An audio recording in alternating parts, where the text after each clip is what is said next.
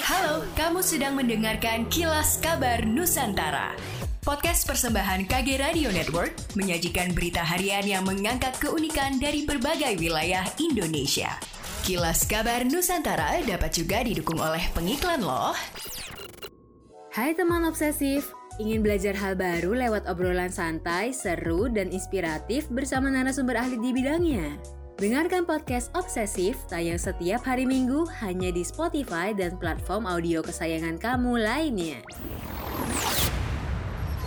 Angka kesembuhan pasien COVID di Sulsel per 10 Oktober terus meningkat. Kini persentasenya mencapai 96,63 persen. Positivity rate COVID di Sulsel saat ini hanya 0,65 persen. PLT Kepala Dinas Kesehatan Sulsel, Dr. Arman Bausat mengakui kondisi COVID saat ini terus menurun. Menurutnya sekarang hampir tidak ada pasien COVID lagi yang dirawat di rumah sakit. Tidak hanya itu, fasilitas isolasi terintegrasi Pemprov Sulsel baik di asrama haji maupun di kampus BPSDM tersisa dua orang saja. Kondisi Kondisi ini diharapkan terus bertahan meski pihaknya masih melakukan langkah antisipasi ledakan kasus yang bisa terjadi kapan saja. Secara nasional, penambahan positif virus corona kembali turun menjadi 894 kasus sehari pada Minggu 10 Oktober 2021. Jumlah ini merupakan tambahan kasus terendah sejak 23 Juni 2020. Kasus kematian harian juga terus melandai hingga 39 orang. Kendati jumlah penambahan kasus COVID-19 melandai, pemerintah dan sejumlah epidemiolog mengingatkan masyarakat agar tetap mematuhi protokol kesehatan. Gelombang ketiga COVID-19 usai libur Natal dan Tahun Baru bisa berpotensi terjadi, terlebih dengan ancaman varian baru dari virus corona yang terus bermutasi dan memberikan efek cenderung lebih parah.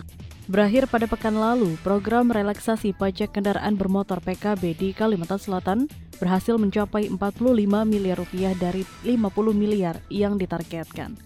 Kepala Bidang Pengelolaan Pendapatan Perpajakan Daerah Bakauda Kalsel Rustamaji menjelaskan, melihat hasil laporan dari tim di lapangan, ia menyebut animo masyarakat untuk memanfaatkan kebijakan relaksasi pada beberapa hari terakhir ini sangat tinggi. Sampai-sampai pihaknya khawatir terhadap protokol kesehatan saat pembayaran PKB.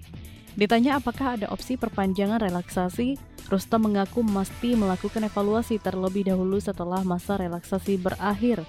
Meski diakuinya perpanjangan masa relaksasi pembayaran PKB telah dilaporkan kepada kepala daerah dan disebutnya telah mendapatkan lampu hijau untuk dilakukan.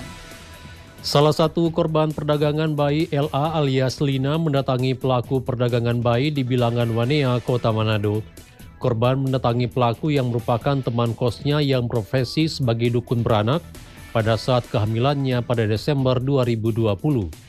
Usai persalinan, pelaku mendadak memberikan tarif jasanya sebanyak Rp1.100.000 pada korban. Namun karena korban tidak mempunyai biaya tersebut, bayi itu dititipkan kepada pelaku sambil menunggu korban pergi mencari uang.